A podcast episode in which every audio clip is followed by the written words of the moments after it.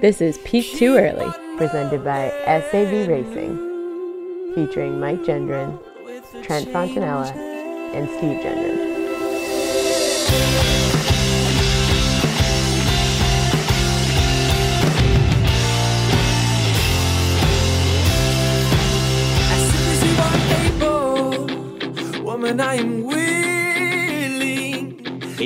Welcome back to the greatest running podcast in the world. I'm one of your hosts, Steve Gendron, and I'm joined by Mike Gendron with Summer off the coast of Connecticut. Mike, how you doing? I'm okay, Steve. I mean, I got to be honest. I'm making quite a sacrifice tonight, being here podcasting with you guys, because you know it's bachelor home hometowns tonight, and and I hate to be missing that. Um, I've been I've been pretty locked in, focused on on this season. We usually don't record on Monday nights anymore. You guys threw a curveball at me, but I'll do my best to try and stay focused tonight, guys. I I don't know what to tell you. That's right. I forgot about your your little bachelor obsession. It's kind of weird, yep. not gonna lie. And as always, at the House of Sav, we got Trent Fontanella. Trent, how you doing, bud? Hey, I'm doing good, gentlemen. Normally, this type of update comes at the end of the show, but I'm going to start us off with it. Steve today shared a, a five star review that we got on iTunes, and so I was checking out our reviews. And that one star guy that Mike, you know, identified as being very confused, who meant to give us a five star but accidentally gave us a one star based on what he wrote. We could tell he was a big fan of the podcast. He's now out of like the top layer that you can see. So it's only five stars up there. Running to Glory, T Park 3, BB4252, and Kevine Uh, Kevin E. I don't know, one two seven. Thank you guys for the five star reviews. We pushed off the confused guy that that messed up his review. You can no longer see him on the front, and we got a nice. I think we're at a four point nine rating. It looks looks great. Love it, love it. Yeah, keep the five star reviews coming. That helps out so much. So yeah, if you if you have an iTunes account, just go in there, give us a five star review. And we haven't talked about this in a while. We said once we get to 300 reviews, we're going to get a peak too early tattoo. And you can put tattoo ideas in the in the comments in the reviews and we'll pick one of those tattoo ideas once we get to 300 reviews. So keep it coming. to this day trent we've never agreed to this deal. Steve just steve just put it out into the universe and it's like well i can't say no now because he's said it on recording like 12 times. It's just nothing i can do yeah, the problem is, is he's he's right though, right? Like even though we didn't agree, it's not like we're not gonna. If Steve gets a peak oh, too early tattoo, we're gonna get peak too early tattoo. So there's no point fighting it. If there's any two people in the world you can like very easily talk into doing something stupid and regrettable, you're looking at them. so so talk about talking us into doing something very smart and like really cool looking. I mean, we're gonna sign up in a heartbeat. That's right. this is there. My only reason for getting for not getting a tattoo because there really hasn't been anything in my life where like I thought it was important enough to get a tattoo about. We do this every single week. We've been doing it for two years. We're not stopping. We're gonna keep it going. Peak too early has become a pretty important part of my life. So I think it opens up the tattoo discussion. And what better way to get a peak too early tattoo than to give one of the members of the two crew an opportunity to pick our tattoo. And I will say this: nobody has uh, has has commented with the Jakob Ingebrigtsen tattoo as a potential option, which I'm shocked that hasn't happened yet. Don't give the people ideas, Steve. yes. I don't know if oh, I can pull that off, but we'll see. Nobody can pull that off. That's the problem. Jakob can't pull it off. That's for sure. Uh, so quickly here, we need to talk about our guys over at Artican bracelets, Artican accessories. They are the sponsors of the podcast. And just a quick reminder, not only are these the coolest accessories for runners, but 10% of all of their of all of their net profits are going to clean water initiatives in Africa, uh, in Kenya, so it's a it's a it's a great company. It's an awesome company that turns out so many cool products. But at the same time, it's a you know it's a, a company that's given back to the world. So how can you not support them? See, I've said a million times. I don't I don't understand how you can, you know, there's running apparel that we see all the time. You know the the hats and the you know shoes and whatever. If you're a real runner, this is the running apparel you want, right? We see a lot of like you know, the fake kind of, you know, hobby joggers out there who aren't part of, you know, the deep culture of the sport. But if you see someone wearing an Artican bracelet, you know that that's a serious runner right there. That's someone who's done their homework, who knows their shit. Last week we were talking like how many Artican bracelets can you have at one time? I was just on their Instagram page. They have they have some some woman who's got like 35 Artican bracelets on. So I think she has a record. She doesn't have a Peak Too Early one on, which I know that, you know, we might have some special edition ones available for a couple important racers out there in the future. But uh, I think she set this, this bar for us all to, to aspire to. That's right, Trent. You hinted at it. We have some limited edition, one of a kind bracelets for the winners, the first, second place, th- uh, first, second, third place finishers, male, female, of the Irish Clover five mile are coming up in just a couple weeks. Registration is closed. So if you haven't signed up, you, you're too late. But to those that have signed up, thank you so much. Like we got a big weekend coming up in just a couple weeks for for for race day. I'm looking forward to it. We have people coming into town. We got the American record holder in the beer mile coming into town to join us. We got the we got the DraftKings style pick'em pool going on. It is there is so much going on and it is going to be a ton of fun. All right, Mike, let's kick off the running news.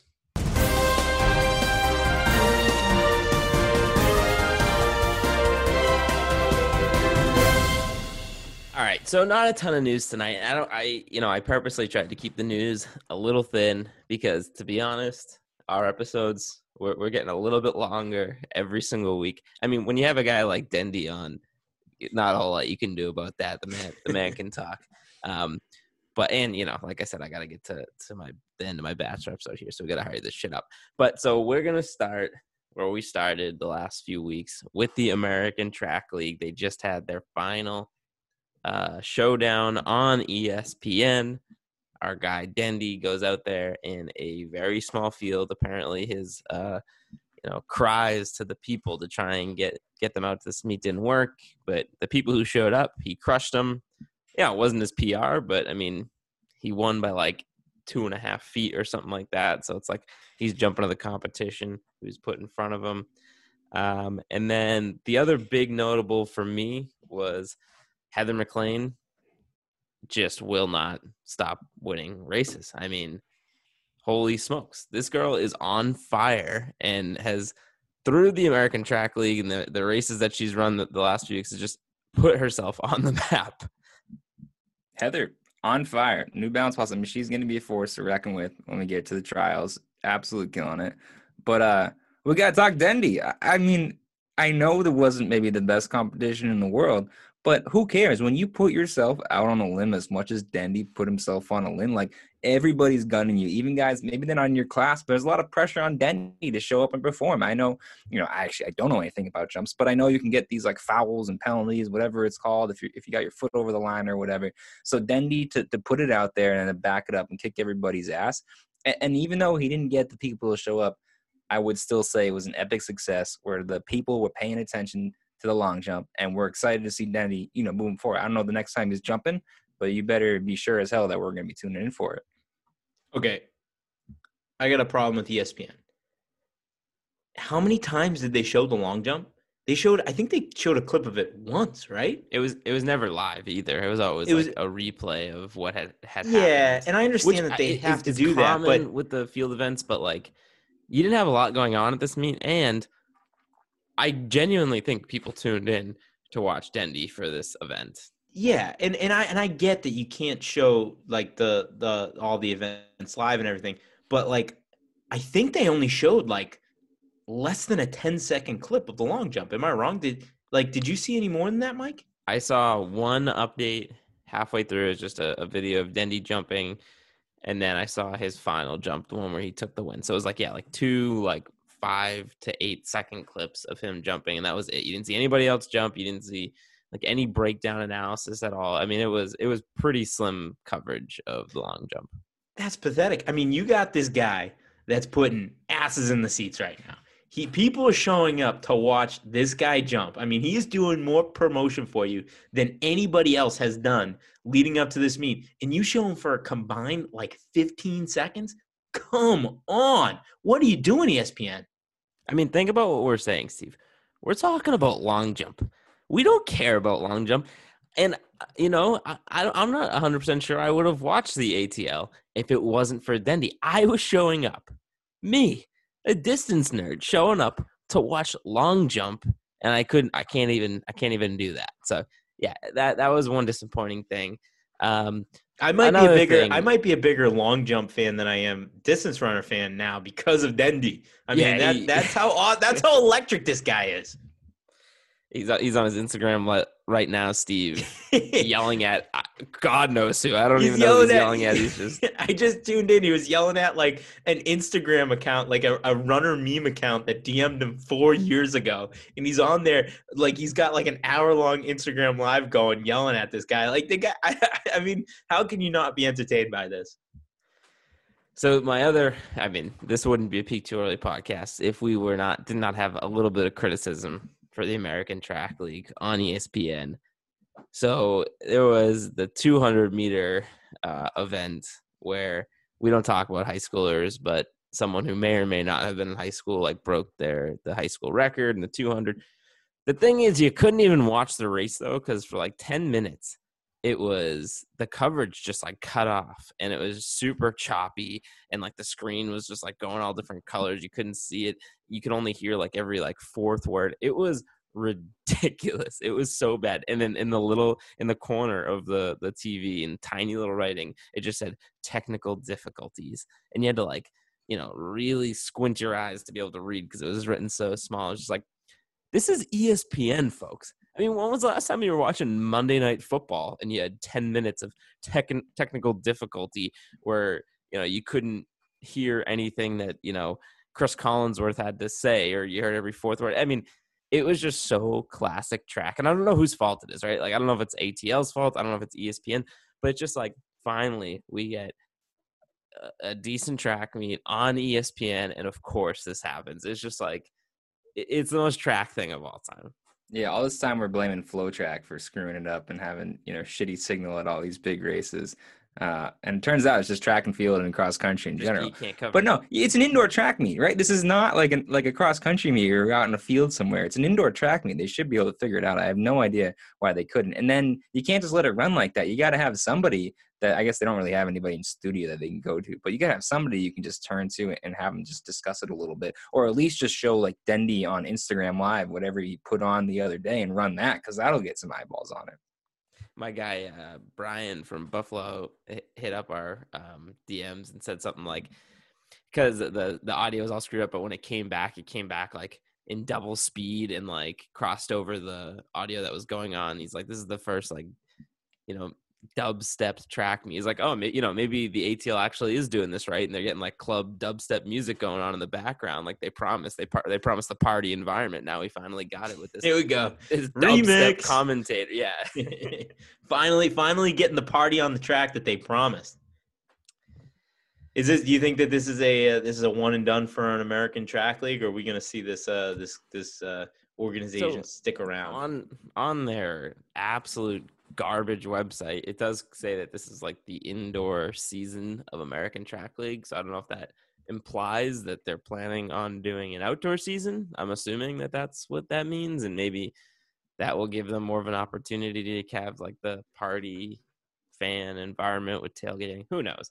But i'm not we've been very critical about atl i'm not to sit here and say that I don't want them to keep going and to keep trying. Like I would like to see it be successful. I think if done right, it could be a very cool thing. I would say the indoor product was the okay. It's fine. It produced some cool things. if you Heather listen McLean. back to when if you listen back to when we first talked about American Track League, we first we first caught wind of this. We want the best for this organization. We want the best for American Track League. Like we want it to be successful. We want it to be awesome. Like that was our original like commentary on this. When we saw the product, we had a, a slightly different reaction to it, but we want the best for this organization. So don't get us wrong. Yeah. And to, before we do move on from it, though, we kind of glossed over. I do, I do want to break back real quick. Like Heather McLean's a problem. Like she she has made herself a problem, and I feel like she is just eh, took to this like ATL and just decided she was going to dominate it and just be like the absolute MVP of it. Like I think if if you have to crown an MVP after this whole thing, it's gonna be it's gonna be her.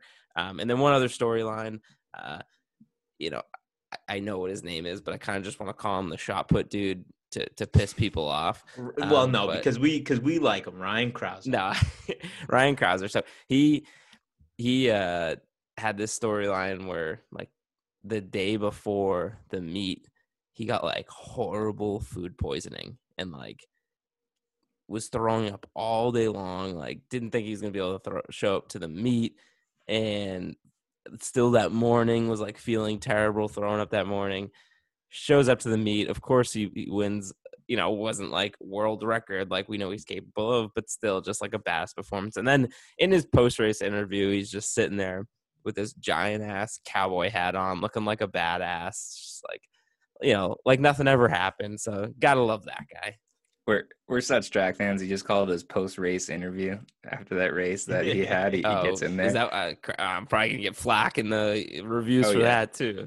Hey, I want to shout out the women's shot put winner, Raven Saunders. She seems like she's got a good story. She came in fifth in 2016 at Rio, so she might have a chance to get on the podium. Um, we could have a couple Americans on the podium um, yeah. doing well. Let's take over the women's shot and men's side. So shout out to Raven. And then the other uh, individual who was interesting to me is that Michael Saruni guy. Did I say that right? The Kenyan who, who won the 800 meter. He's actually got the NCAA record in the 800. I saw he he beat out Donavan Brazier's record when he was at uh, what El Paso, Texas El Paso. Um, so I'm not saying he can compete with Brazier. I'm not saying he can compete with with our guy Hoppel. But if you're looking for somebody to to be interesting or just keep an eye out, um, he's apparently running well right now, and he's got uh he's got the pedigree to to run fast in, in a little bit. So Another guy to shout out. Um, glad you mentioned the 800 there. Um, Cameron Jones from uh, I don't know if he is currently running for Clemson or is a Clemson alum. I should obviously know my facts better, but he wore the the save um, or not. Sorry, not not Save Clemson, but he specifically didn't he specifically say Nike save Clemson? Yeah, yeah, yeah. So it, it, it's hard to tell, right? Because it looks like it could just be like a Nike symbol or like a Nike singlet with "Save Clemson" underneath it, or but you could also interpret it the like Nike "Save Clemson." So Yeah, yeah, yeah. yeah. Uh, I I thought that was a cool move, and then afterwards, a bunch of the uh, you know angles and some of the other guys took a picture with them, you know, kind of supporting the "Save Clemson" thing. So another cool little thing going on there, cool storyline. Um, all right, anything else from the ATL? Did you see uh comedian Theo Von like uh put a picture of uh Craig Engels on his on his Instagram story. Oh story? yes, yes, yes. it's just like it just said white white. Yeah. Very funny. Very good. Um, all right. Wow, we went way longer on ATL than I thought we were gonna do. Good job. I mean, we were just like breaking down field events. Look at us, guys. We're pretty, pretty impressive people. Um, so let's head over to California where they had I guess the event was called the 10. Is that is that right? I think The it was just 10, called- the Sound Runner, the 10. yeah, the 10. So um, some blazing fast times. Um, and I think the best way to do this, like, I just want to um, kind of run down these lists here. So for the women's American 10K, Elise Cranny and Karissa Schweizer put themselves 3 4 on the all time list. They're joining the company of Molly Huddle, Shalane Flanagan, Emily Sisson, Deena Kastor, and Kara Goucher. That's a pretty good list to be a part of right there. Yeah, Um, I'd say and so. then yeah, and then so on the men's side, it's the exact same story, right? So top nine in American history, we have Galen Rupp, Chris Solinsky, Lopez Lomong, Shadrach Kip Cheer, Meb Keflezighi, and our guy Abdi.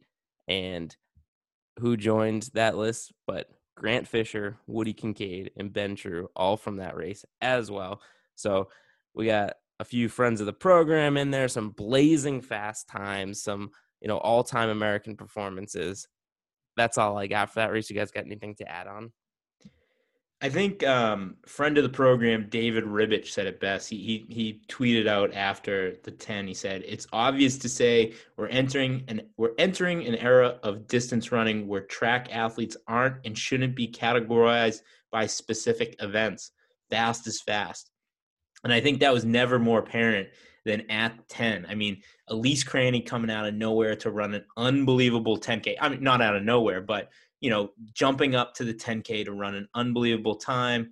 Mark Scott. I mean, it was it was a lot of fun to watch. I mean, we got to give some we got to give some shout outs to, uh, to Kieran Tuntivate from you know he he's from Harvard. He had a kind of a breakout indoor season before his outdoor season got taken away. He ran the the Thailand national record in the 10K.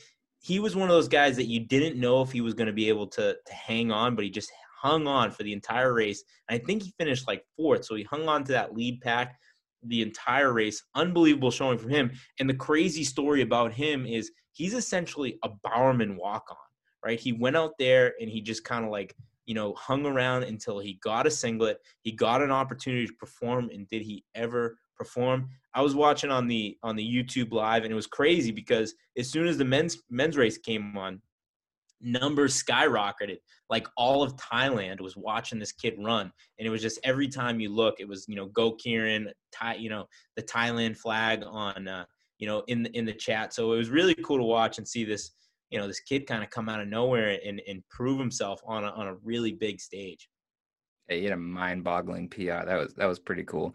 Uh, both races were pretty good. The interesting part that I wanted to bring up, guys, did you guys see like the the promo, the lead-in going into this race? Sound was was uh, inviting people to contribute money to the winner's purse to the athletes, and so you could give kind of donation that went strictly to the purse for the winners. Um, I think if you donated a certain amount, they gave you some sort of training plan, some sort of thing like that. Uh, so I, I thought it was just like an interesting uh, way of like fan outreach to to put your money where your mouth is or something like that to to show the support for the athletes. Did you guys see the tweets leading up to that? And uh, did you guys have any thoughts on how that went? Yes. Peak Too Early made a uh, a donation to that to the to the purse. So we have some uh, some personalized training plans coming our way, Trent. So we did contribute to the purse, and I think it's a great idea, right? Because you know the sport I, I, think i think i saw some people and i definitely heard some people kind of giving sound runner in this race kind of some some flack in the sense that you know why aren't there any brands any anybody stepping up to to sponsor this? And it's like you know it, it was kind of a little bit of a last minute race you know these these these races are kind of coming together at last second. Like brands can't just always jump and sponsor every single race their marketing budgets are like tied up six to 12 months in, in advance. They can't always jump something like this. And my other thought on it is like, if you have a pay per view, um, you know, boxing match or UFC match, like a, a, a you're essentially giving money to the purse for that that main event or that like kind of top card on that. So why can't track do that? Like why can't track do that where they're they're essentially you're you know it was a free event, but I think that this is kind of laying the groundwork for future races where they essentially have a pay per view event where you're contributing to the purse. I think it's a great idea. It's almost yeah. like my question was planted. It's like a question for the audience, like I planted there. Yeah. So um, first of all, I'm very excited for my personalized training plan because God knows I need that. Um, and second of all, yeah, that's kind of how I was viewing it too, Steve. It's like I think the biggest thing that came out of this because they, they did get a little bit of a, a purse and I think they you know got like five thousand dollars. five thousand dollars which is pretty cool. Um and it's like we bitch and moan all the time about you know what can we do? Like like what can we as fans do to make this sport better? I mean like that is a very clear way of how you can help the sport by literally giving money to incentivize athletes to go race each other. I mean, that's what it is all about. And I think it was it seemed almost like experimental.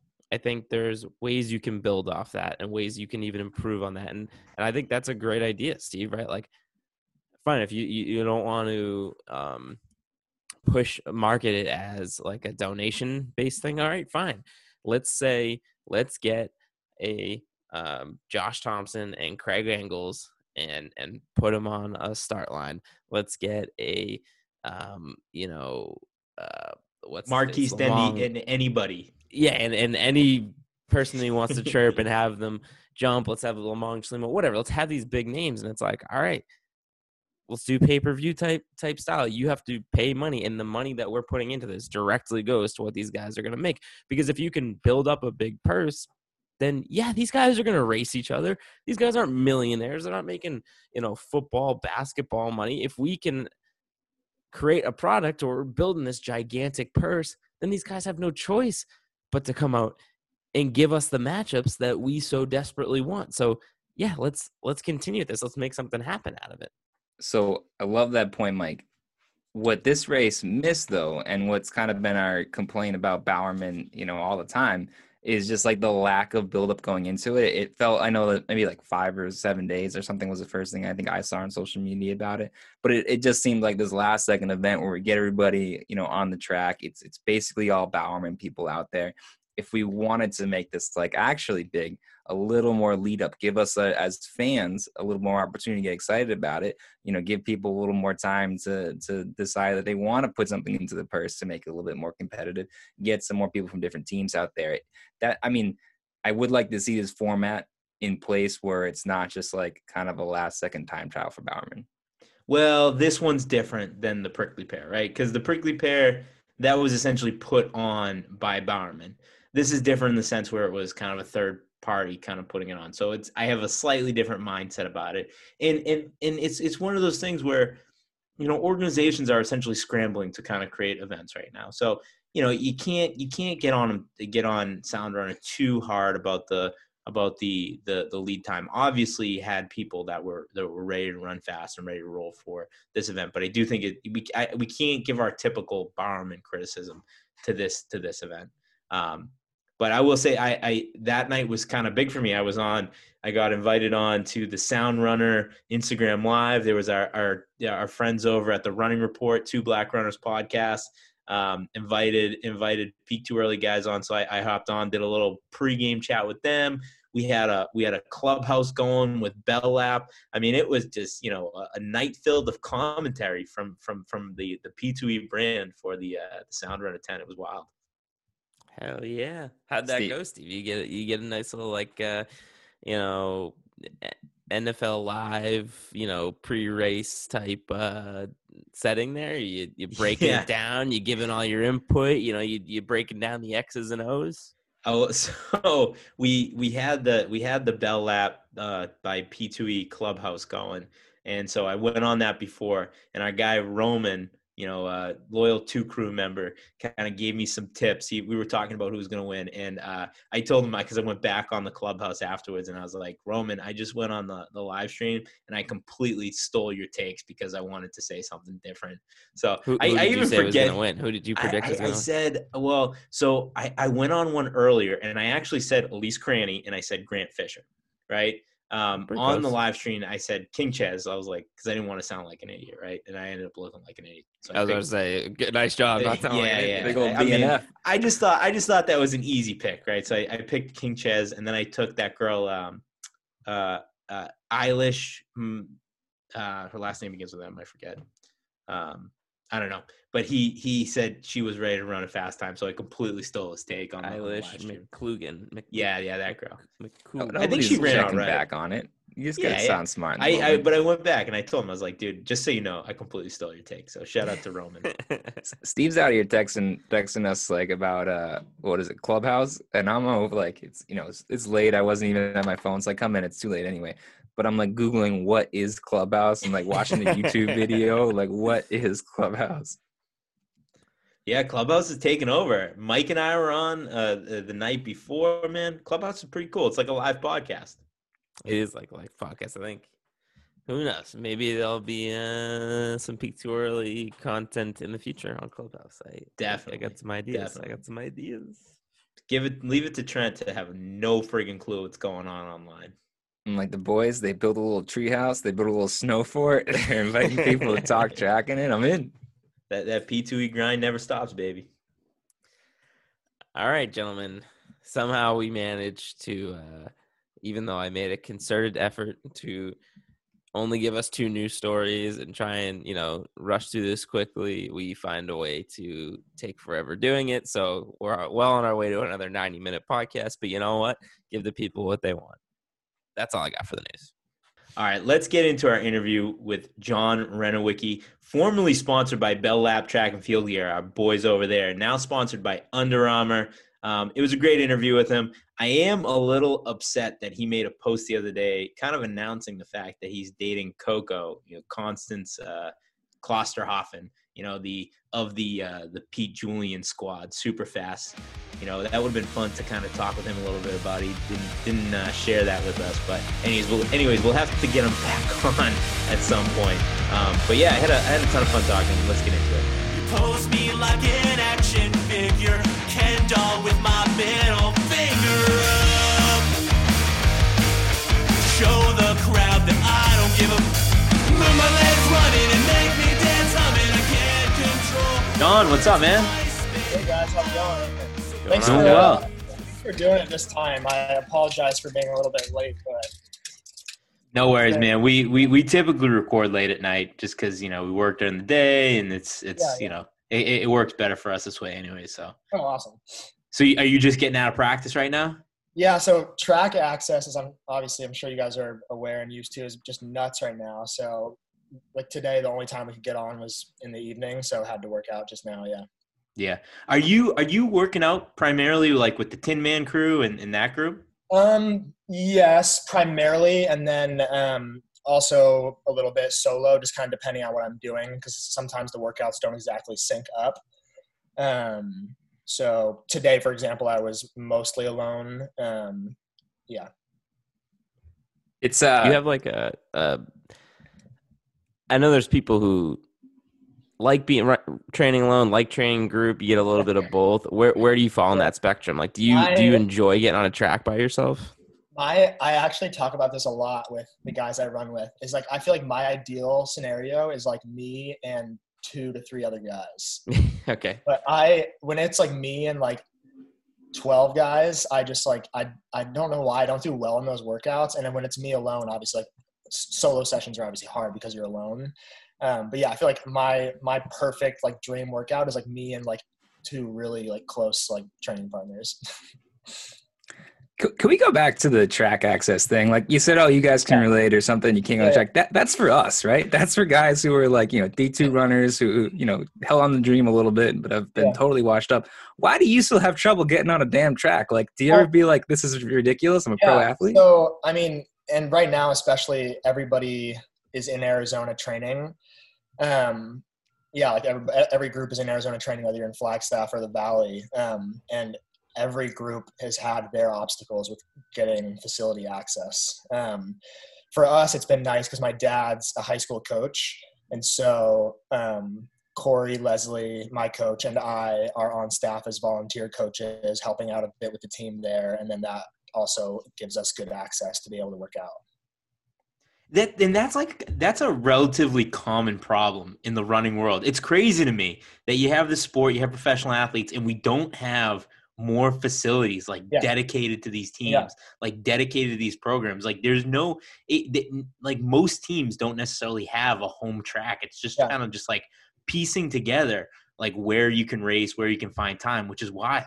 Yeah, and my so my dad so Pete Julian's group's actually using um, the same track that we've been working out on, and my dad and him were actually having a conversation that same thing the other day of why don't we have like regional track facilities where I mean I guess we do kind of with the Olympic training centers, but there's only two of them, and they're not really in ideal locations for all the time.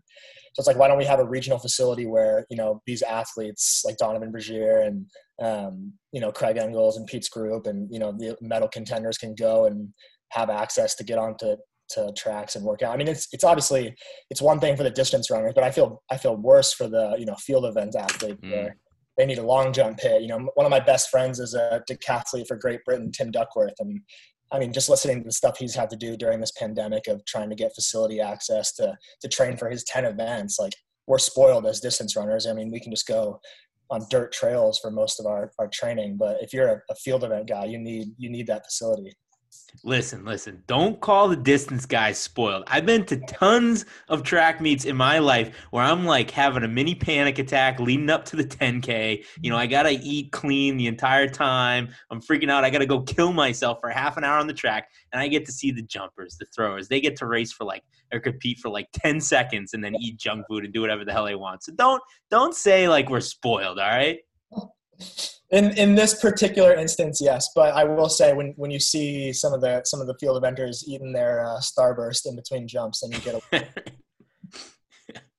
So, um, you know, you're an Under Armour guy now, right? And I think you had a, a little less traditional route to getting that that pro contract. You you kind of got out and linked up with our our guy over at uh Bell Lap, the chief, and you know, kind of earned earned your sponsorship there. But I gotta ask, we you know we we're big fans of uh of Bell Lap, big fans of the the chief over there. So I guess do you owe us an apology for you know leaving leaving that team and you know leaving us in the dust, selling out selling out like that? They, gosh, yeah, the, the guys are some of the most, yeah, down to earth, like genuine people on the face of the planet and like yeah being being able to represent their brand and work with them and just have them in my corner and still have them in my corner and being able to get connected with them through Corey was just yeah such a privilege and yeah couldn't couldn't speak higher of those guys I guess I guess I'll take that as an apology. But, yeah, I do. Apo- I do. Apologize.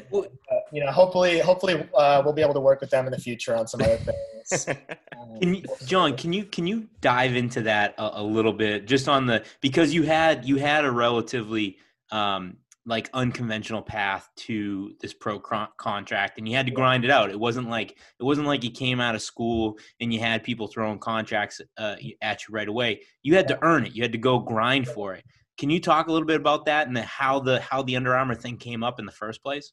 Yeah. So once I graduated, I mean, I was I was not good in college. Like you, like I don't. You could put it anywhere. I was not good. I did never made NCAA's, indoor, outdoor, cross, anything. I made it to regionals my fifth year.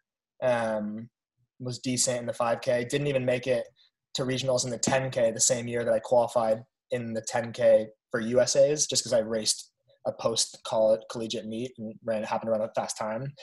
Um, and then yeah, so kept training. I mean, it was something where like I was seeing enough growth rapidly with working with Corey for only my fifth year. That's when he came in as my head coach. Um, and was like, I mean, I'm, I'm improving at such a rapid rate right now. I'd be foolish to stop. And so I kind of stuck with it. And, um, it was the fall of my first year out of college and Corey and I were talking one day in the office because I was volunteer coaching at that time. So we'd go to practice train and go into the office and, you know, do recruiting and whatnot.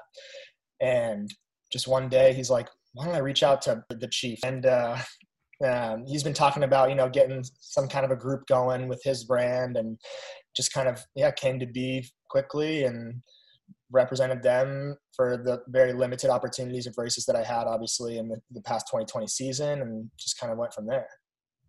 So I, I don't think I would have run well either if I went to Arizona. Was it was it one of those things where you, you started to take the sport seriously after college? I no, it was it was certainly not that. I took it Okay. very seriously. I was just bad. I Okay. I I didn't understand, and I, I think so. You, you guys have had CJ Albertson on the podcast, Yeah. um, and so he was my peer when I was a freshman, and he, as you guys know, is a nutcase, and like I would just I, I looked at CJ and I was like, okay, he's good, he's better than me, he's the best kid on the team. I must need to do what he's doing, and so I was running 110 to 120 miles a week. And at the time like we our our team was big enough and I wasn't I was nowhere near like a top recruit where the coach was going to be like okay like no let's simmer down. He's like all right we'll see if it if you do okay with it. And I did did not do well with it. I was in injured. Probably I probably spent more time in the pool than running my first 4 years of college just because I was you know would get healthy build back up get hurt get healthy build back up get hurt and so it was more of that than not being serious for sure Gotcha. All right. We had CJ. I'm pretty sure Mike called him a certified psychopath for some of the uh, the treadmill runs that he's known for that are just Yeah. mind blowing. But I, yeah, and like we would just go randomly. He'd be like, like, I'd show up to practice on a long run day. And I'd be like, "How far are we going, CJ?" And he's like, "I'm doing 22 today." And I'd just go with him, and he would hammer me until I couldn't do it anymore, and then I would just like limp back to the track. so it sounds like you learned not to run with CJ every run. That was important. But you've also you've also attributed like a lot of success you've had with working with with Corey with Coach Leslie, who's a you know he's been on the pod as well. We're big fans of him. Uh, what did he bring? Like, what kind of what what about his coaching philosophy? Yeah. You know, stuck with you and, and made you kind of you know figure some yeah. stuff out. The biggest thing was it's funny i he he likes to tell this story more than i do. I find it embarrassing but i like so one of the first he was the assistant coach at the time and i had just gotten stress fracture number whatever. And so i go into the office i'm obviously upset and i'm talking to the coach and i bring out my training log and like corey takes a look at it and it's like you can just see my mileage and when i get hurt and corey took one look at it and he's like yeah every time you run 100 whatever miles a week you get a stress fracture. Like obviously like we need to like lower your mileage.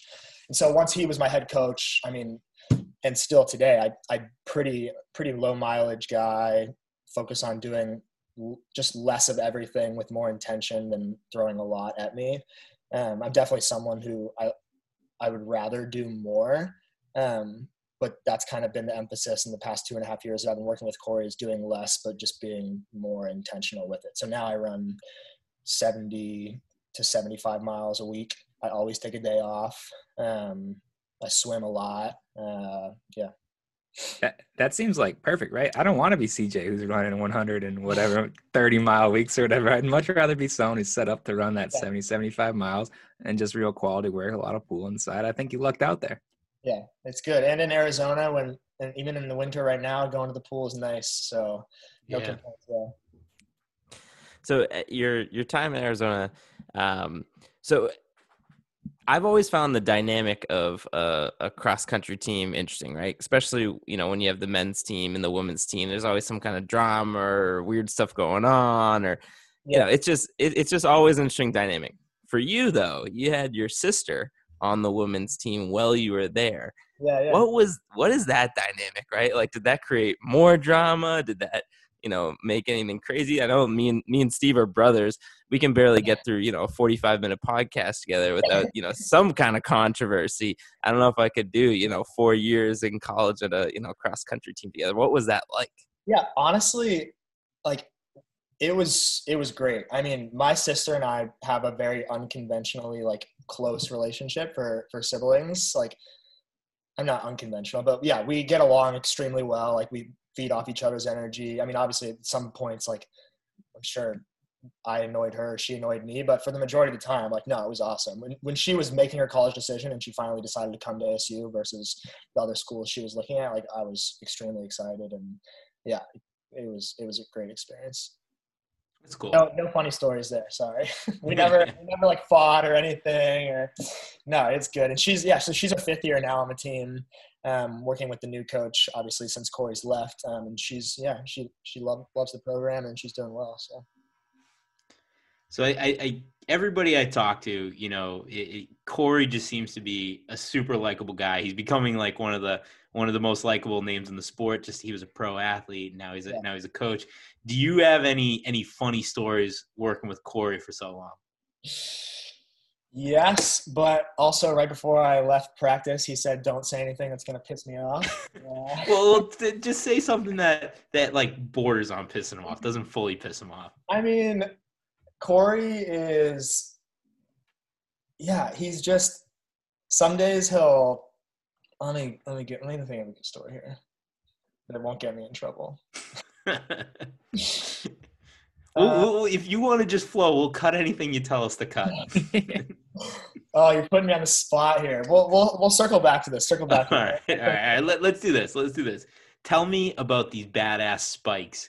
These like uh, the the Bell Lap collab spikes that you've been racing and before you went to Yeah. Under Armour that had that that cool logo on that. Yeah. Where did that come from? That that ties in well to my sister actually. So I didn't even know those spikes were were coming to me. Brant just said, "Oh, there's a package coming coming your way." So my sister is a graphic designer, extremely talented, and she actually designed that logo as like a birthday present for me. And then I was up at um, I was altitude training in northern Arizona in the middle of nowhere. My family has like a cabin in an extremely small. I wouldn't even call it a town because there's not even a grocery store. It's called Happy Jack. Um, so I'm up there in the middle of the summer training away, just you know doing my own thing. And Brant sends a package. I don't even know how it got there, and it's a pair of dragonflies with this sick logo on it. And I mean, yeah, that was they were awesome. Loved racing in them. I only raced in them twice, um, but yeah, they were super cool and never had a pair of custom spikes like that. So that was definitely awesome to wear. So, so did Brant contact your sister and ask him to ask her to make a logo for them? Yeah, he he. Uh, I guess he just like DM'd her and said, "Hey, and like John's always talking about how good good you are graphic design. Like we wanted to do something special for him." And then then like my sister showed me the DMs after um, the fact, and yeah, I just went through and it was yeah, it was pretty awesome. Like them going back and forth behind the scenes without me knowing.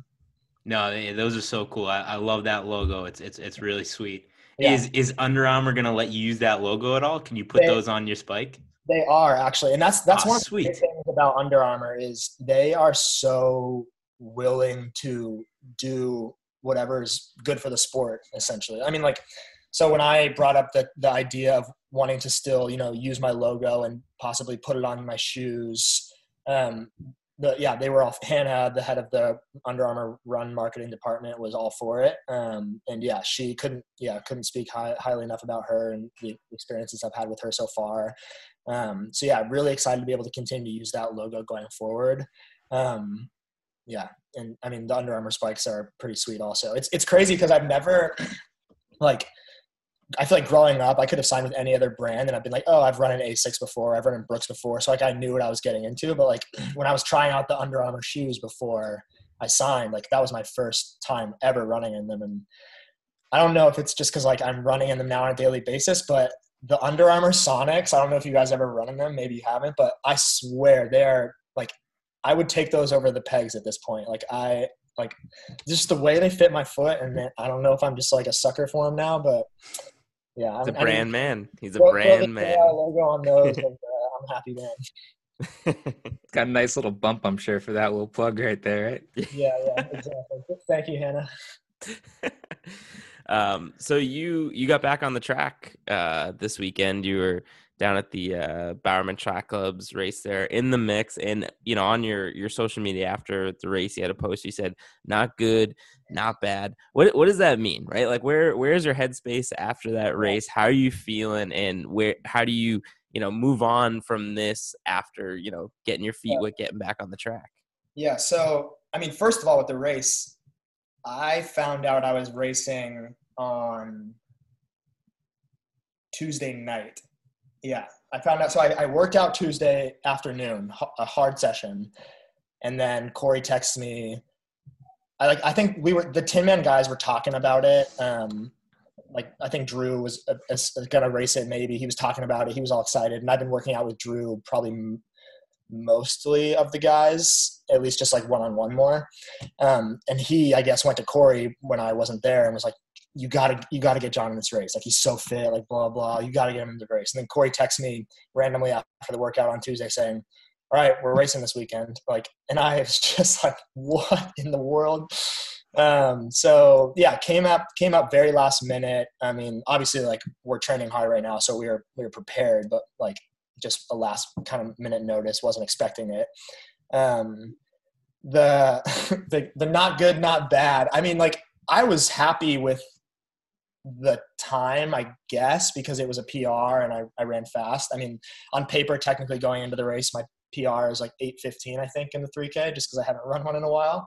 Um, but that was actually, and this is kind of a, a Corey story that won't get me in trouble. I hope. Um, he like so since I've been working with Corey, except for like the USA 10K and like the regional 5K, I've literally PR'd in every single event every time I've lined up to race. Um, and it, like net, except cross country my first year with him, that was an ugly. I don't want to talk about that. That was that was bad. But um, so it's like at post race is always like, hey man, like that was good. Like obviously like we nitpick it and how can we get better, all this. I I didn't know what to expect after that race. I, I definitely raced scared. Like I've never been in a field like that. I mean, obviously like guys like Evan Jager, like had his like picture on my wall when I was a 440 high school miler. And like, he comes by me at like five laps into the race. And like, instead of thinking about, I feel good, like I can kick with these guys, I was thinking like, oh my gosh, like that's Evan Jager. Like I am, what am I doing in this race? Blah, blah, blah. Like my mind was just like, like I wasn't mentally prepared to be racing at that level. Um, so definitely had to go through that during the race. And so I'm, I'm walking back, you know, I, I, you know, took my spikes off, whatever. I'm walking back to where my bag is. Corey walks over to me after talking to, I think Brian or someone. And once I saw his face, I my heart just dropped. He I've never seen Corey so upset with me in my life. Like he walks over, like I just ran like nine flat for the like 3K and was it's like that was that wasn't good enough. Like what are we doing? Like so definitely just not a good race for me in the sense of how I competed. I mean, I think the, the time was fine and for where we are in the season, but it wasn't about the time as it just was about how I like held myself in the field and just kind of gave up ground and let guys go by me and didn't really put up a fight and was too distracted and mentally not in the right place. So yeah, that, that's what that was about. Yeah, I, I got to imagine when you when you first get thrown into that field, it has to be a, a little intimidating. But man, Corey, that's harsh, man. You got to ease up on the, the first first pro race. Yeah, he, I love it. I love it. He wasn't. Yeah, he wasn't happy. Definitely wasn't. And it was funny because he's he's, I mean, chewing me out, so to speak. And my my parents were like leaving, and then like another friend was walking over to who I've been hanging out with, and she was just like about to come say hi, and Corey just keeps going in, and she just got so scared and walks away, and yeah, it was just like demoralizing. Well, I, I've I've always kind of thought like one of the signs of a good coach is being able to coach to your athlete, right? Like knowing which athletes that you can say that stuff to and which athletes you got to kind of coddle a little bit and you know cheer them up after a bad race. So is that kind of who you are? Is that someone are you the type of person who you you want to hear that? You want to be pushed? You want to be challenged? And does corey just know that you know that you can handle that that type of I criticism think, I mean, like Corey and I, like I wouldn't, I wouldn't have bet on myself for a year and a half after college on running, which obviously like we're not millionaires in the sport. Like to be mediocre and just kind of you know phone it in at races and be happy with a 748 and the 11th or 10th place, whatever I finish in that race. Um, so yeah, I think like the fact that he he holds me to the same standards that I hold myself to, even if in the moment I'm not always holding myself to that standard. Like he's always going to be there to be like, hey, what what are we doing? Like we're not out here to to just like line up and race and finish and then you know get some cool pictures. Like we're here to run fast and see what we can actually do in the sport and how good like you as an individual can be without worrying about what other people are doing and all the, the noise and all the bs and stuff like that. So it's definitely yeah I, I definitely thrive off of that kind of feedback and um, just knowing that he expects more from me and then i can be like yeah you're right like we can do so much better. And so that's that's why i'm so excited and I just feel like I'm so young into the sport, just kind of given my history of being banged up and really only two years like in a row healthy now and um, just starting to stack stack training and yeah, really excited about kind of the trajectory we're headed. So I, I have a I have a quick general question about the prickly prayer uh, the prickly pear invite, and it's something that you know we've given criticize uh, criticism to to Bowerman Track Club. I mean we we told we gave it straight to Evan Jager that we feel like too often they're just kind of keeping to themselves with these races and everything. And it seemed like they were like, oh no, we're inviting people to this race. When did people outside of Bowerman find out about this event? I know you said you found out a little bit on the later end, but you kind of squeeze in at the end. I was probably one of the last people because Okay. because Corey wasn't thinking about racing me, and I think Drew kind of convinced him to let me race. And then the more they talked about it, Corey's like, "Yeah, like you're you're right. Like let's do it." At least that's what I think happened. I'm not sure. Corey never told me. I I want to say I heard the guys talking about it only like the previous week as just like an idea of hey, like Bowerman might be doing this race. They might let some guys in. Um, and it was just kind of like a whisper and like I, I heard him talking about it in a run and I was like, oh, cool, like maybe that'll happen. That'd be interesting to hear about. And thought nothing of it, and I just assumed it would be another Bowerman only kind of thing, like they did um, over the summer. But yeah, it definitely wasn't. Nobody had it on their calendars more than a week or two in advance. I would say, outside Yeah. of Bowerman. I'm sure, obviously, they knew they were doing it. John, when you said you didn't know until a few days, I, there was even like a silence after you answered the I- I previous question because I wanted Steve to just go nuts and like go over because he called his prediction. He's like, those guys don't look like they've known about it. It would be very Bowerman to just like let these guys know last Yeah, second. I don't. I don't think most guys knew about it. Yeah. I mean, yeah, me was like three or four days. Most guys were probably like a week before. Yeah, it was it was very last minute for a lot of people. So so last minute, maybe you didn't get you know the ideal lead up into it, but that's not always a bad thing. Sometimes it's better just to find out about, it, especially when you're going to get into a field like that you were thrown into with the stack field. Just like overall, was that meet kind of like a nice culmination of the Arizona experience? Like you have all like these pros in Arizona right now, kind of training together, you know, finding track time at the you know trying to fit us in the same track. But then you kind of have this meet, and it seems like the training cycles seems to be wrapping up for some teams. What was that like to kind of get everybody in the same place, run some pretty fast times before you guys kind of move on your way? Yeah, it was awesome. I mean, just to be, I mean, yeah, it was such a small meet, obviously, only four races, and just kind of the environment was awesome. Like, you don't really get to see the running, everybody in the running community that much right now, obviously, with, you know, everything that's going on. And yeah, to have everybody there, everyone was firing on all cylinders. I mean, it was, it was a great meet, and I'm really happy that we got the chance to do it. I think kind of for what the next couple races we have on the schedule, it's going to set us up um, well and just kind of make the ne- kind of the next tactical race at JDL that I have on my schedule, and then leading into the Austin meet, just just kind of feel more smooth for sure. So you were kind of mentioning how it was a little intimidating being on track with, with some of those big names, right? And this is kind of new grounds for you. How long how long do you think that something like that lasts, right? Like kind of being a little starstruck and is it something that wears because I, I don't know when you were saying that it kind of made me think of like and obviously it's to a new level but Yeah. like the guys who talk about playing with tiger woods right and it's like yeah this is the guy i grew up watching i idolized he was he was my hero and now all of a sudden um you know on hole 17 at augusta having to, to play against him how long do you think it'll it'll take until that kind of like starstruck intimidation factor kind of wears off for you I mean, hopefully it was just one and done for me. yeah I feel, and I honestly, like, I, I do believe that, like, that's really all it, it would, it's going to take me is just that one experience of, all right, wake, wake up. Like, this isn't fantasy land. Like, we're, we're doing this now. Like, you're running at this level. You belong with these people. Like, you can compete with them. No, no problem. So I think, especially going into my next couple of races, I don't, I don't see it being an issue for me going forward and something that I'm really going to have to deal with. I mean, it's definitely going to be a lot of kind of as much as I'm training the physical side, training the mental side, and really just kind of, you know, preparing myself to to be composed mentally in these fields. But yeah, hopefully, hopefully, fingers crossed, one one and done scenario here. Something that comes up in this podcast every once in a while. We like to talk about crazy college football coaches. Did you ever cross paths with Herm Edwards at Arizona State?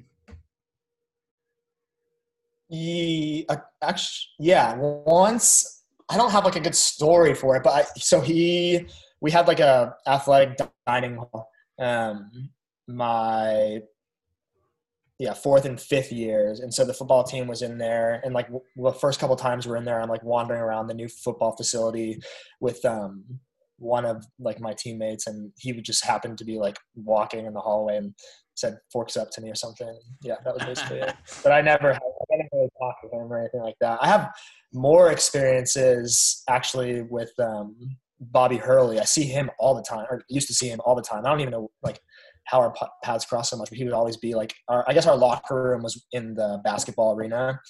Um, not where they would practice, but where they would have games, and their locker room was kind of close, and he would always just kind of be walking down the halls. And I never, like, he never even looked my direction. He would always just have his head in his phone or something. But yeah, our paths crossed quite a few times for sure. Very cool. Very cool. Yeah, love love love me a good crazy football head coach. But anyways, John, thank you thank you for coming on. This has been a ton of fun. But we end every interview with a quick game. So Mike, why don't you kick off down the home stretch? All right, so down the home stretch, rapid fire questions. Your topic today. You are, you know, one of the newest Under Armour athletes out there. So we are going to talk to you about other Under Armour athletes. Trent's gonna hit you with the first question. Let's do it. I'm obviously going to start with Tom Brady. You might get a bunch of Tom Brady questions on here. I don't know, but the first is going to be Tom Brady. So there's a great video of him during the celebration where he has a Nike logo coming through and he has to hide it real quick once he realizes that he's got a Nike not showing Under Armour. So are you as committed to the Under Armour cause as Tom Brady, where you'll you'll do whatever it takes. You'll take your shirt off, you know, randomly in front of a camera if it doesn't have an Under Armour logo on it. Yeah, absolutely. I'm, I'm team team click clack till I die. Company man. All right, pop quiz. Two Under Armour athletes. Statistically, which has a better which has better odds of actually happening? Steph Curry making a three-point shot or Tom Brady making it to the Super Bowl? Ooh. It's probably got to be Brady making it to the Super Bowl. That's right. Statistically, it is more likely Tom Brady will make it to the Super Bowl than the greatest three-point shooter of all time making a three-point. How ridiculous is that? Yeah, that's that's absurd. The guy, the guy's the goat for the reason. Uh, so speaking of you know most dominant athletes of all time, how long until you break Michael Phelps's gold medal record? I don't know. I, I'm I'm more worried about my little brother in that in that sense. He's he's a, a swimmer in our family, and he's a much better athlete than I am. So he'll probably be in the Olympics getting medals, probably before long after I am. All right, Under Armour athlete Bryce Harper, known for his crazy hairdos. What can you do? I mean, your hair looks wonderful right now, but what can you do to have like a signature hair? You know that that'll make you known for that. I mean, I, I could just shave it off, or yeah, I don't know. I can't really do much with it. I guess I could just go bald. Like that, that'd probably be the craziest thing I could do. So I don't know if you caught any of the uh, the Waste Management Open this past weekend, but is is Jordan Spieth back? Not much of a golf guy, honestly, but I mean, I watched the highlights. Maybe. Yeah, that's that's kind of how I feel about it. I hope so. Um, the Mo Bamba song is that a good or a bad song? Bad. I think you're contractual contractually You can't say that. to say yes. I don't know. I don't know. If, I don't know if I saw that in the contract. All I know is I'm not allowed to like. I can't uh, like yeah do any like. Um, that's about it. So you don't support the Mo Bamba song. Do you support the Steph Curry mouth guard shoe, or does that gross you out? Uh, no, I think it's. I mean, it's like a when you're in the zone, like it's it's a cool look. I think. I mean, I've never worn a mouth guard, but I mean, I feel like if I did, I'd be probably chewing on it like that. So this question, it, I, I kind of hope it happens. So I'm I'm I'm wondering if you have any inside insight into this one. But uh, is Cam Newton going to retire? I definitely don't have insight to that. Uh, I think our meeting, our meeting on that, they're gonna fill me in as I'm done. get back to you guys. But um, if I had to guess, I'd say I'd say no. But yeah, like I said, they're they're letting us athletes know on Friday, so I'll let you know. All right. Mike, hit, hit him with the last question. All right, so uh, Randall Cobb loves to go with the little hoodie underneath the jersey. Would you ever consider putting uh, starting the hoodie look underneath your singlet? Uh, that's maybe so. Corey, this is another Corey story. Cory Leslie, when he would race indoor at Ohio State, he used to wear a white Hanes T-shirt under his Ohio State jersey, and so maybe I would do it like like indoor season only, like early season races, like it's a short sleeve, like hoodie under the thing, just as like a tribute to my Love coach. Um, so yeah, in that case, I would do it. But outdoor season, like when it's time to really rip, like it's got to come off for sure. Looking forward to seeing it. I'll, I'll see if I can get some Under Under Armour ones in the mail. We can start. that. Yeah, yeah, nice. Hey man, thank you so much for coming on. This has been a lot of fun. We wish you the best of luck.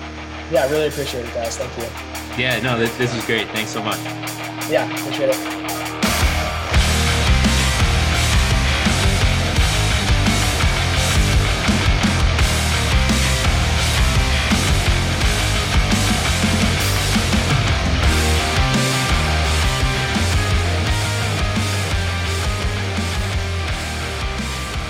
And again, for the second week in a row, that song coming out of the interview with our boy John was from Bury Mia, Noah Droddy's band, just kind of one of those bands, one of those brands that's related to running culture, kind of loosely connected, but we're big fans of them. Their single's coming out March 5th, so don't miss that. Go follow them on Instagram. They're a great follow. Yeah, Steve, I, uh, you know, because I was sent the clip to be able to throw it in there. I think I'm one of the few people that has uh, that song downloaded in my iTunes. I've been jamming to it, so you suckers are gonna have to wait until till March 5th. But me, I've, I've already been jamming to it. I know all the words, so yeah, no big deal or anything like that. When is the Your Love cover coming out? That's right. We should get them. We should get them to do a your your love cover. That would be awesome. I mean, there's no way that there's not a future peak too early associated road race that does not have live music performed by Barry Mia. There's just no way that that doesn't happen. It's got to happen at some point. I mean, we're speaking it into existence right now. Speaking it into his existence, gonna happen. All right, guys. Well, hey, we talked about it. We, we're going to do a quick segment here at the end of the show. We talked about it earlier on, but we got the Irish Clover five miler coming up. And for some of the people that had signed up and are participating in the pick 'em pool, we uh, we asked them to start some beefs. Like we start, we ask them to pick some, you know, pick some fights with other people that are running in the race with them. So we're gonna kind of go through right now, and I'm gonna read kind of what some of the people put down. Right. So let's start with, we'll start with our guy Brandon Demers. So he said, "I hope I'm the fastest D3 guy in the race, and my son is due March 15th. Second kid on the way." So fuck the single single kidless folks living the dream. Also, sorry to my wife. So he's pretty much starting beef with everybody that doesn't have kids. So keep grinding, man. We're looking forward to to seeing what you what you put up. Uh, you know, appreciate you you participating so close to the due date of your second kid. So uh, then we got let's see, we got Chris Gendron here. He just put down Joe Rand. So there's been a beef bubbling on the Twitter and Instagram stories over the past month or so between our boy Peanut Beyond Wheat Joe Rand, Boss Man Rand, and Chris Gendron. So that's going to be quite the showdown, I, I imagine. Well, I don't so want to if start you- fights with Boss Man Ran. I don't know, man. Like I'll, I'll like talk beef to anybody, but that's one guy. I don't know what he's capable of. So I, you know, I'm not on the, the like the one week that I spent on Strava, like actually trying to use it again. I'm sure it's still happening, but I would get a kick on every time I would log on. Pretty much like every run, one of the two of them does. Specifically, Boss Man has some kind of like shot at you know each other in their run, like you know in the caption, in the title of it, they're calling each other out. So you know this the, this beef goes all the way down to, to the Strava game, so it's it's a pretty good one. Love And the next the next guy is our is our boy Harrison Smith, longtime friend of the program, loyal two crew, crew member. He called out Joe Rand as well. So I, I, you know, I uh, with Joe Rand. I, I'll say this: one of my favorite things to come out of this podcast is like we've connected like our, our friend Joe Rand, two crew member Harrison Smith, and like I'm on a text chain with those guys, and they go back and forth all the time. And I just think it's hilarious that you know we just have two listeners, friends of the program, that are now like boys, right? So uh, you know that that's always fun. They That need sounds like, like uh, they need like a buddy cop They like do. movie. They- They're such like an unlikely pair. It's hilarious. yeah yeah it's a it's a definitely an odd duo um so we got we got our boy colin colin halfman uh another loyal longtime member of the two crew he's calling out ProFlow. he says he don't know if he's running but he says he's calling out ProFlow. he thinks he's got a good shot against him so um boy colin starting some beef there From the clouds. yeah. Uh, let's see who else do we got here. Um, we got we got our uh, Luke Mason. So another another loyal two crew member. He's calling out Joe Mosera. I don't know if that's how you pronounce his last name, but Joe Mosera. He says you're going down. Yeah, Luke. Dude, Luke's Luke's my guy, dude. Luke's my guy. I hope he buries Joe. I don't know who Joe is, but I'm ready for Luke to just put him in a body bag. so we got Adam Scherer here, right? So Adam Scherer is, you know, he's he's actually a, a friend and running buddy of my father, Mike and I's father. So he says he says he's going after Big Steve Gendron, our father. He said, "Will age grading help him close that half step he's half step he's been chasing for a couple of decades?"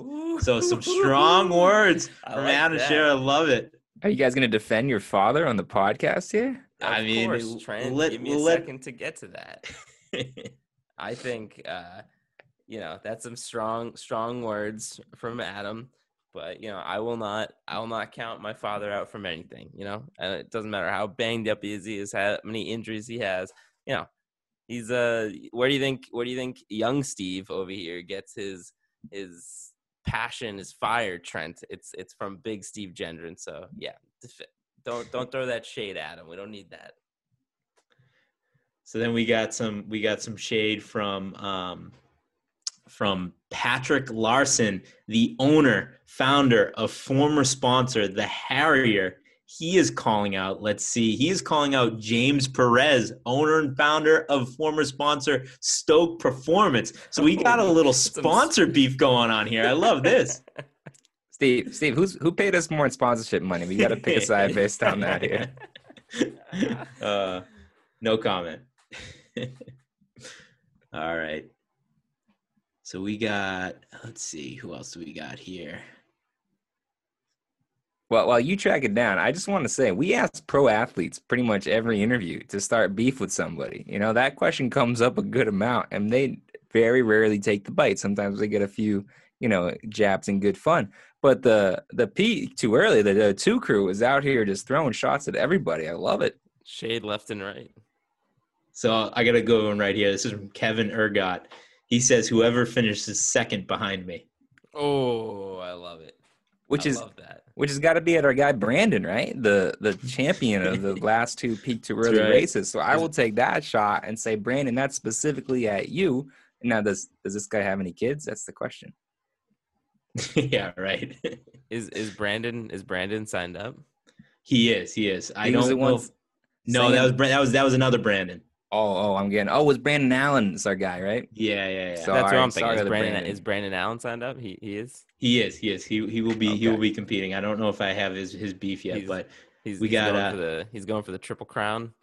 that's right. Yeah, he's The- going the for, too for early the clean crown. sweep. Yeah. So we got we got Kenny Vanaco calls out Chris Gendron, another call for Chris Gendron, and then we have James Perez of Stoke Fitness. Let's see who he calls out. Come on. Let's see. He goes, oh, this is a good one. I, he says, he says, hey Pat Larson, I'm gonna beat you so bad you're gonna have to you're gonna have to put it on a t-shirt. So we got we got the we got the Harrier calling out Stoke. We got Stoke it. calling out the Harrier. I love it.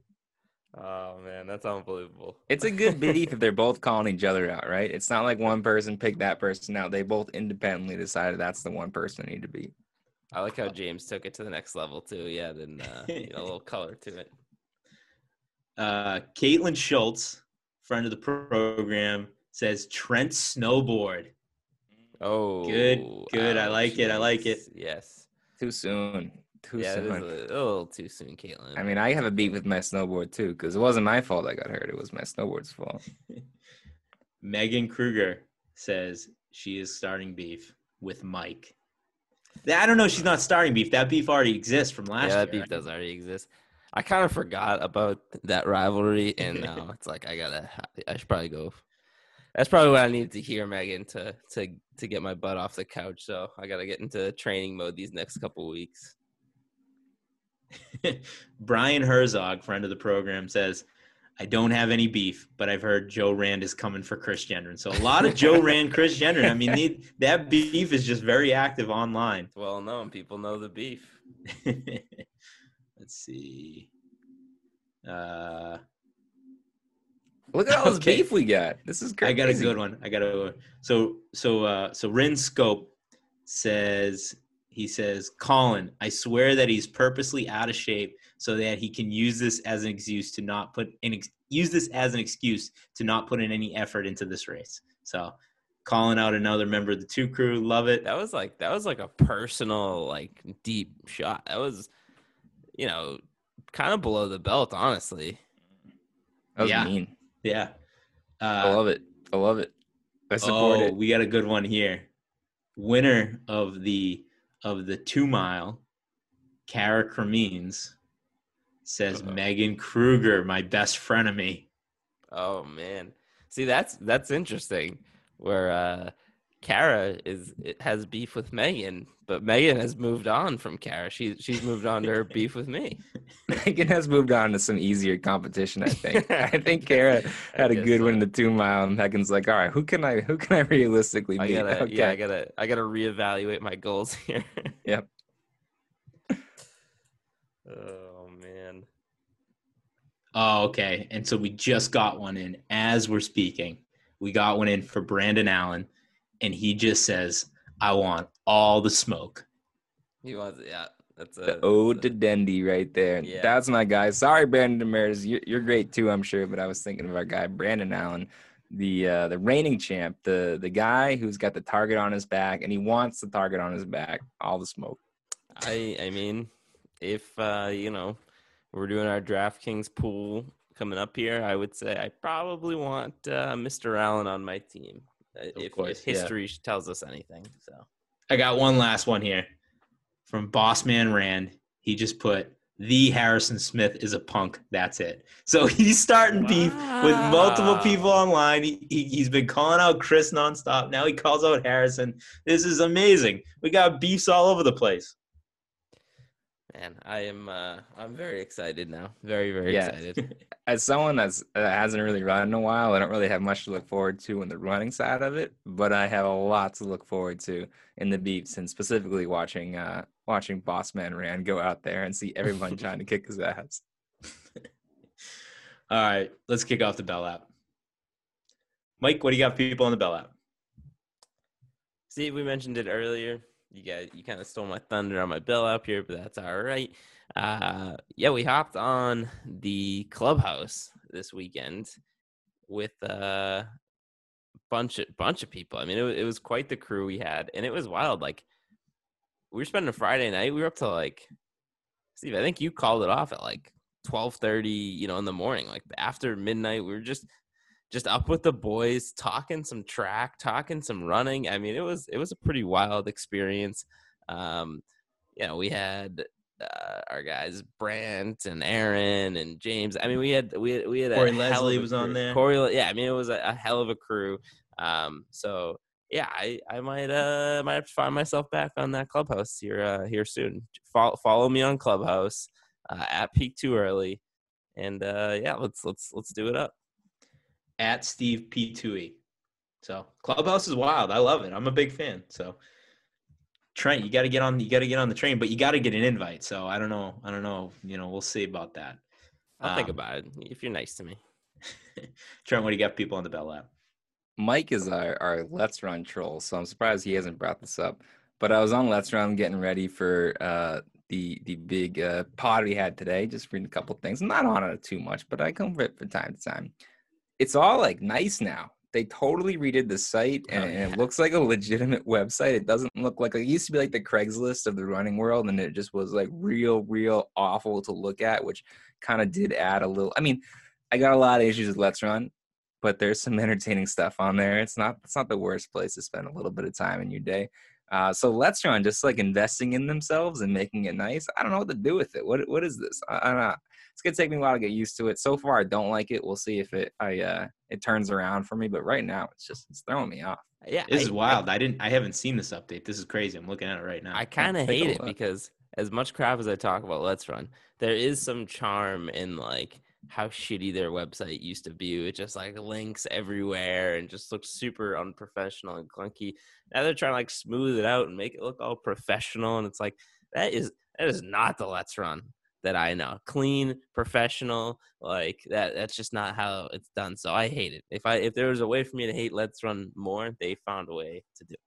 Well, it, it got to a point where it was kind of like a, a running joke, right? Where they were like making fun of themselves by keeping that shitty website for so long. And that, that was like the best part of it is like everybody was kind of in on this joke.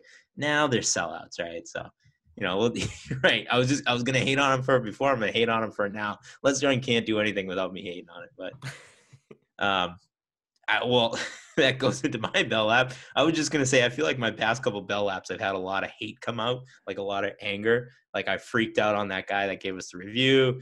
I was uh, I was calling out other podcasts on my bell lap. So I'm just gonna try to keep it positive, even though I just threw some hate at, at uh, Let's Run. But I just want to say, yeah, thanks for all the thanks for all the reviews, thanks for all the support, thanks for signing up for the Irish Clover Five Miler. It means a lot. Um, yeah, this is uh, this this P2E train's gonna keep rolling. So other than that, boys, I would have run faster, but I peaked too early. Mike, hit me with the Josie.